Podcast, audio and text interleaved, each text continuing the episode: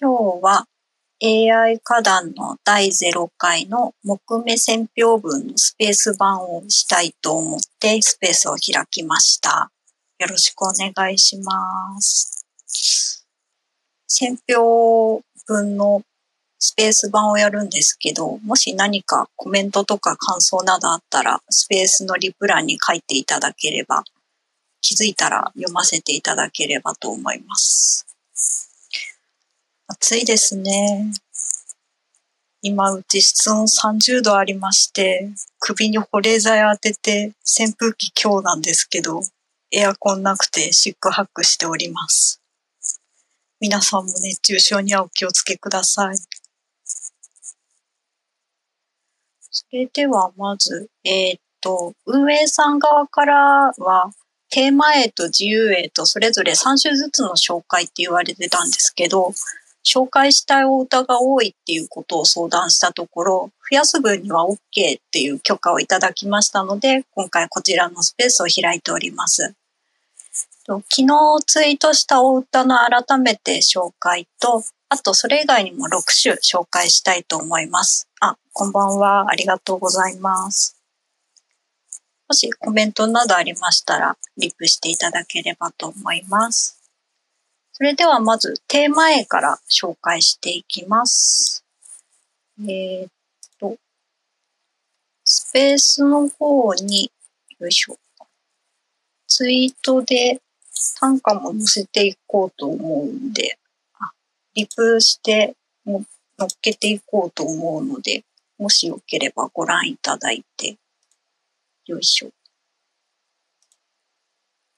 いしょ。まず、では、テーマ A、声ですね、の特選から紹介していきます。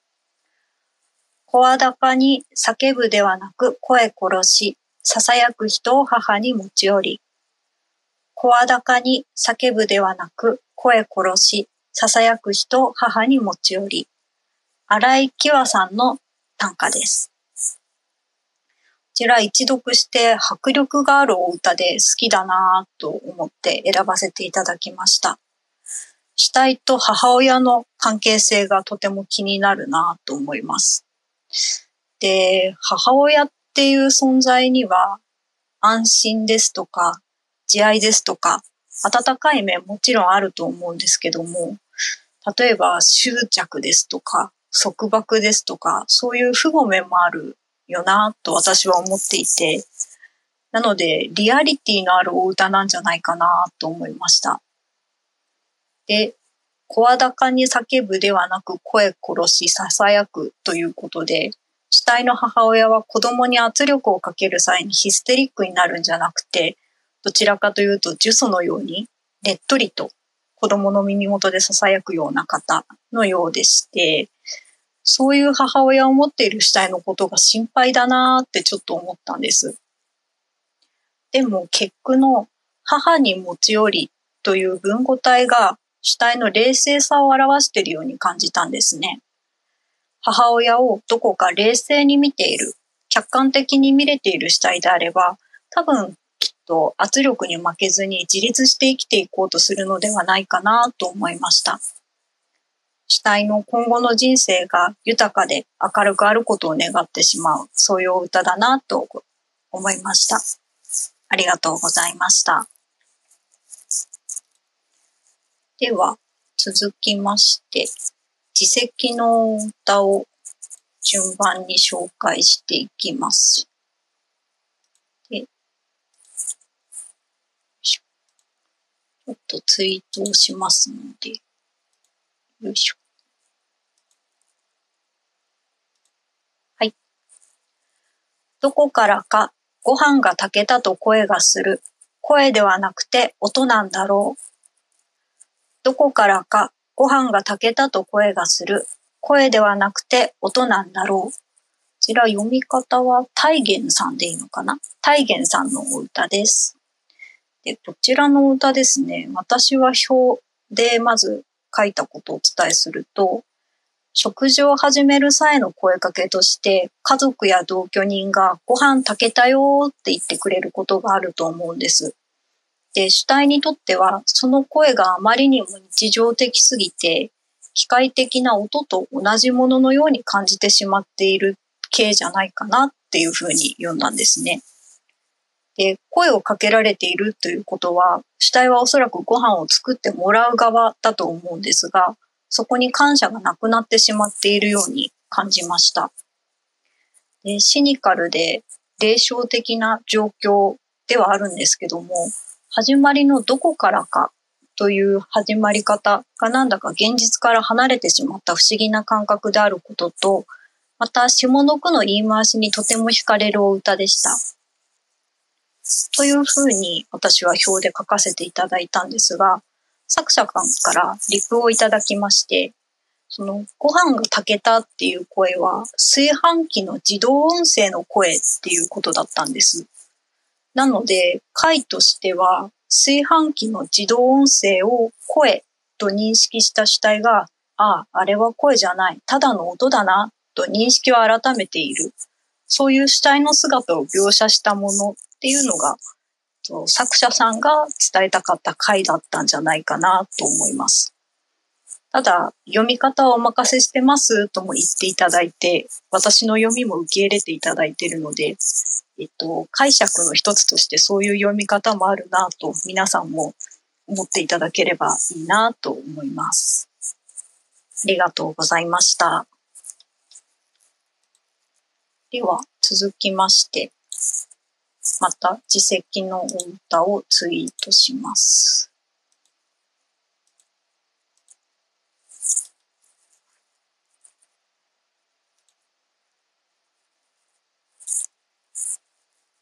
よいしょ。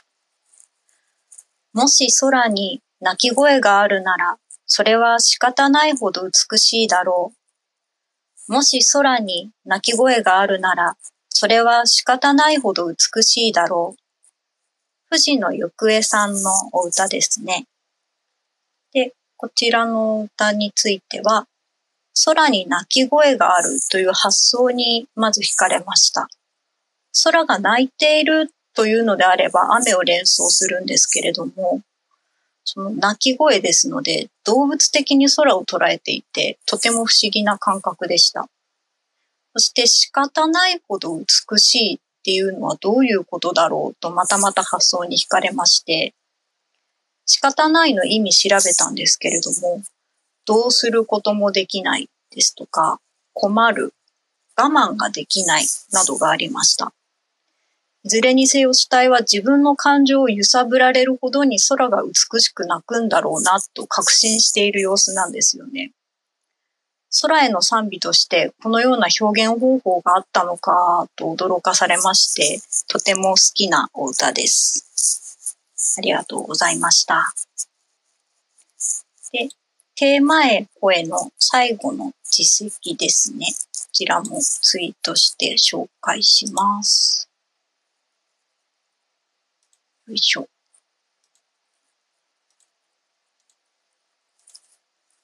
よいしょ。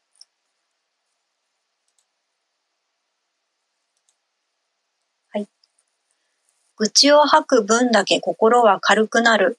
声とは生き抜くための入れ物。愚痴を吐く分だけ心は軽くなる。声とは生き抜くための入れ物。猫背の犬さんのお歌です。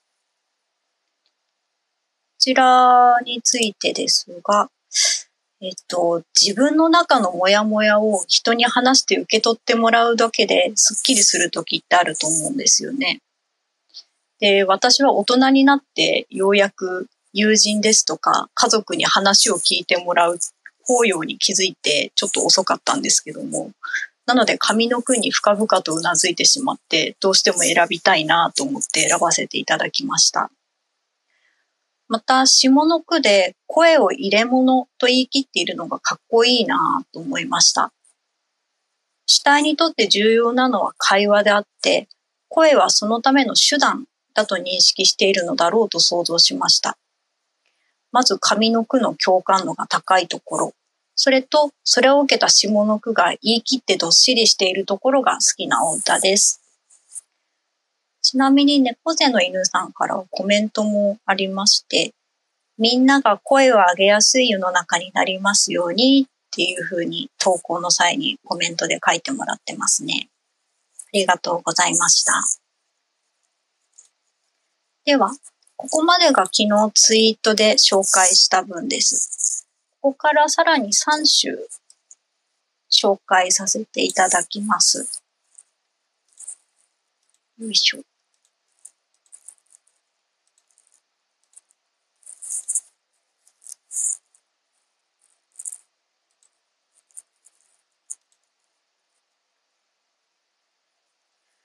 修正液が乾くのを待つひとときに声だけ思い出している人。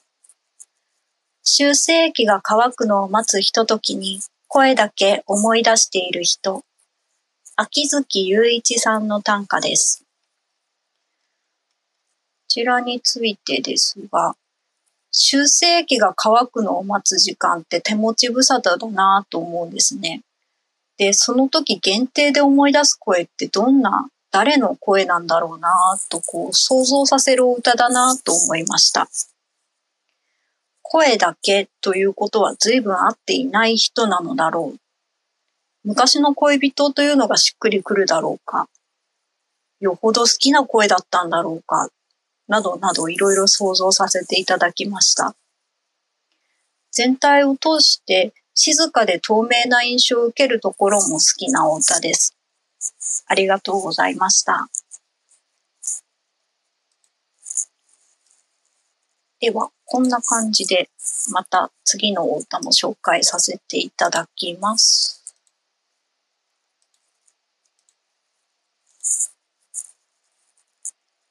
よいしょ。演説がすべて推しの声だったら、内容が頭に入らないかも。演説がすべて推しの声だったら内容が頭に入らないかも。松本桃江さんの短歌です。これ私、演説がすべて推しの声だったらっていう上の句を読んだときに、流れとして真面目に話を聞くのになーっていう流れになるのかなって勝手に思ったんですけど、そしたら、内容が頭に入らないってきたので、意表をつかれて面白いなと思いました。で、確かに自分の大好きな声で何かを主張されたら、ぽーっとなってただただうなずくだけになるような気もしますよね。なので、この推しという存在がいかに主体にとって大きな存在であるかを的確に表現しているなと思って、そこが印象に残って紹介させていただきました。ありがとうございました。では続きまして、テーマへ声でご紹介する最後の歌、紹介しますね。ツイートします。は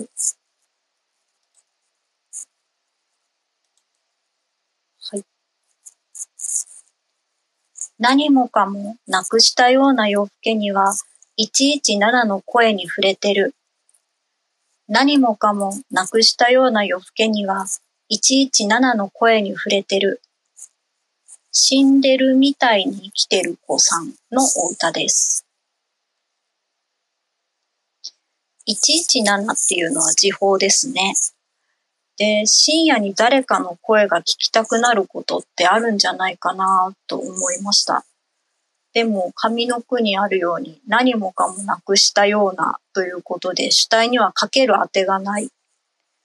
で、音であればいい。例えばテレビですとか、配信動画ですとか、そういうものではダメで、どうしても主体のためだけに発される声を求めていて、そのために電話をかけたんだろうなと思いました。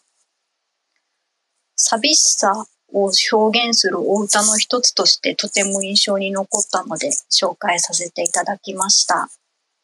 ありがとうございました。では、テーマへ声については以上です。何かリプもらってたりはしなさそうですね。よし。では次、自由への方を紹介させていただきます。少々お待ちください。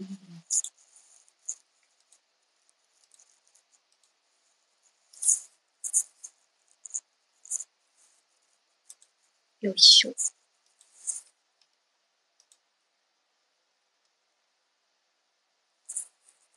い。じゃあ、自由詠で特選に選ばせていただいたお歌です。ご先祖を図にしてみれば老人のよう、私一人に注がれる愛。ご先祖を図にしてみれば老人のよう、私一人に注がれる愛。吉田東仙さんですかね、のお歌です。こちらが主体の背景を想像させるところが好きだなと思って選ばせていただきました。家系図は平面に描かれるものなんですけども、老頭っていう比喩によって人物関係の立体感がこう目に見えるように生まれてきているなというふうに感じました。そして一時明けからの下の句に私は重みを感じたんですよね。おそらく主体は一人っ子で、自分が子供を持たなければ家計が途絶えてしまう立場にあるんだろうなと思いました。で、主体に注がれる愛はきっと大事にしたり、あったかかったり、そういう愛ももちろんあると思うんですけど、そこの中に血を絶やしてはならないっていう重圧とか責任感とかも含まれているんじゃないかなと思いまして、ちょっと私が負の面で読み取りすぎのような気もするんですけど、ちょっとどろりとした感触を想像させたんですよね。で、愛が注がれてるっていうことで、主体が受け取りきれる容量を超えてしまわないように、また無理をせずに逃げ出せる環境であるようにと願ってしまうような、そういうお歌だなと思いました。ありがとうございました。では、次に自由詠の自作2首を紹介させていただきます。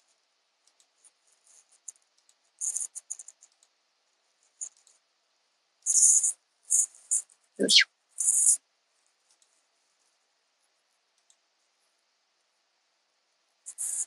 完全一致検索すり抜ける。異国のことわざみたいに生きる。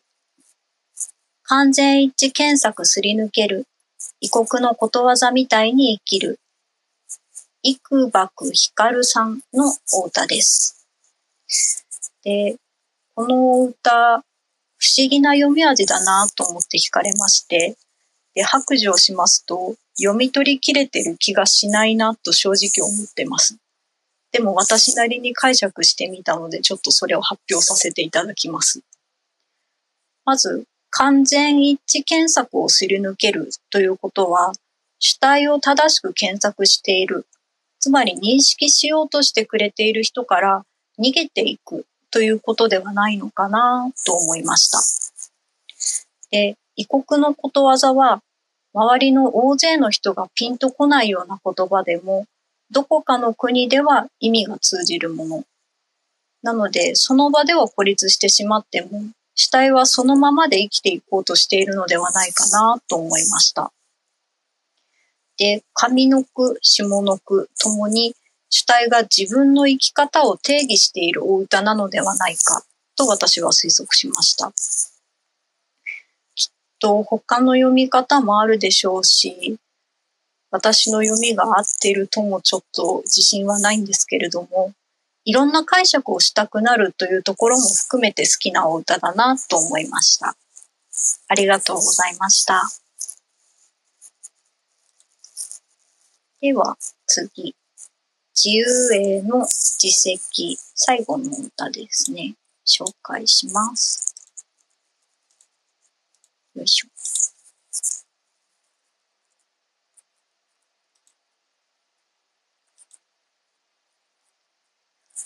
お互いの晴れ間を交換するように、少女らは好きな本を見せ合う。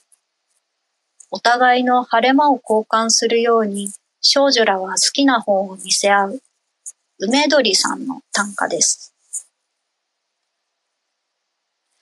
自分の好きな本を他人に見せるっていうのは、場合によっては少し勇気がいると思うんです。否定されたり、受け入れられなかったりするのを心配してしまって、ついつい無難な本を紹介してしまったり、私なんかはしちゃったりします。でもこのお歌に出てくる少女たちは明るく無邪気にお互いの好きな本を見せ合っていて、なんだか羨ましいなぁと思いました。また、晴れ間を交換するという比喩が少女たちのカラッと爽やかな関係性の印象を強めていて、とても素敵だなと思いました。上の句の晴れ間と下の句の好きな本という言葉が絶妙に噛み合って、和やかで明るい印象を受けるお歌で好きだなと思って選ばせていただきました。ありがとうございました。では、以上がツイートで紹介したもので、ここから3種、さらに自由英から紹介させていただきます。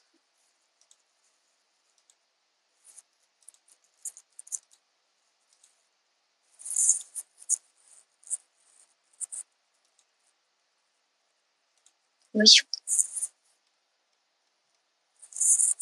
修理して使い続けた心だし、死ぬまでなんとか私でいたい。修理して使い続けた心だし、死ぬまでなんとか私でいたい。黄色さんのお歌です。この歌を読んだときに、主体は何度かメンタルの危機に陥ったのかなと思いました。で、その度に修理して乗り越えてきた。そして下の句で、私でいたいと宣言をする。心をまるっと取り替えて壊れない新品にしたいとは思わないんですね。今まで修理してきた、手入れしてきた過程を通して主体は私を愛するようになっているんじゃないかなと思いました。私でいたいという自我の強さに心惹かれるお歌だなと思いまして紹介させていただきました。ありがとうございました。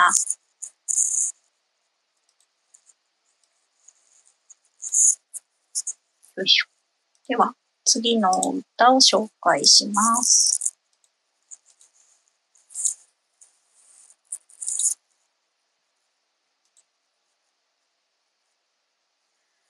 一瞬を一年間に伸ばすような線香花火つるませてみる。一瞬を一年間に伸ばすような線香花火つるませてみる。藤野ゆくえさんの短歌です。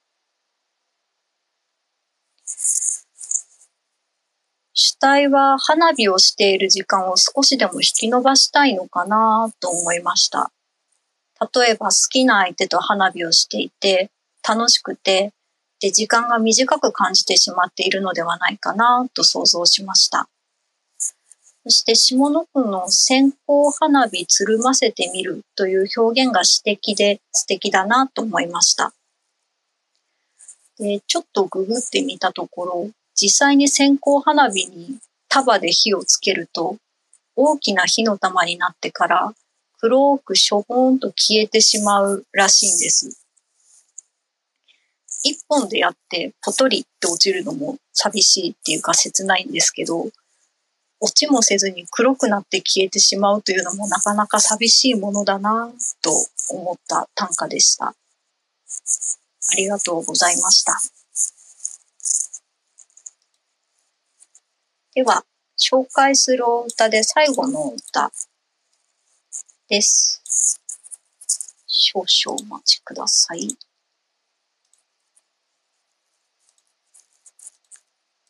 よいしょ。助けてを言える自分でよかったと潰れたサンドイッチを撫でる。助けてを言える自分でよかったと潰れたサンドイッチを撫でる。岡野綾さんの短歌です。誰かに助けを求めるのは怖いことでもあると思います。なので、それができる主体は私から見ると強い方だなと思いました。で、下の句の潰れたサンドイッチって何を表現しているんだろうと思って、で考えて思ったのが、助けてを言うことができなかった過去の主体の姿なのではないかと想像しました。助けを求めることができずに傷ついてしまった過去があるけれども、今の主体は助けを求めることができるようになった。そして過去の自分を慈しむことすらできるようになって、潰れたサンドイッチ、つまり過去の自分を撫でているんではないかなと思いました。こちらも印象に残ったお歌だったので紹介させていただきました。ありがとうございました。では、ご紹介は以上となります。何かリプとかコメントとかは大丈夫そうですね。はい。では、以上で紹介を終わりたいと思います。ご応募いただいた方、紹介させていただいた方、ありがとうございます。また、聞いていただいた方もありがとうございました。また、録音を聞いていただいた方もね、いらっしゃいましたらありがとうございます。それでは AI 課談第0回木目選評分のスペース版でした。ありがとうございました。聞いていただいてありがとうございました。コメントいただいてる？ない？ありがとうございます。深見さん、ありがとうございました。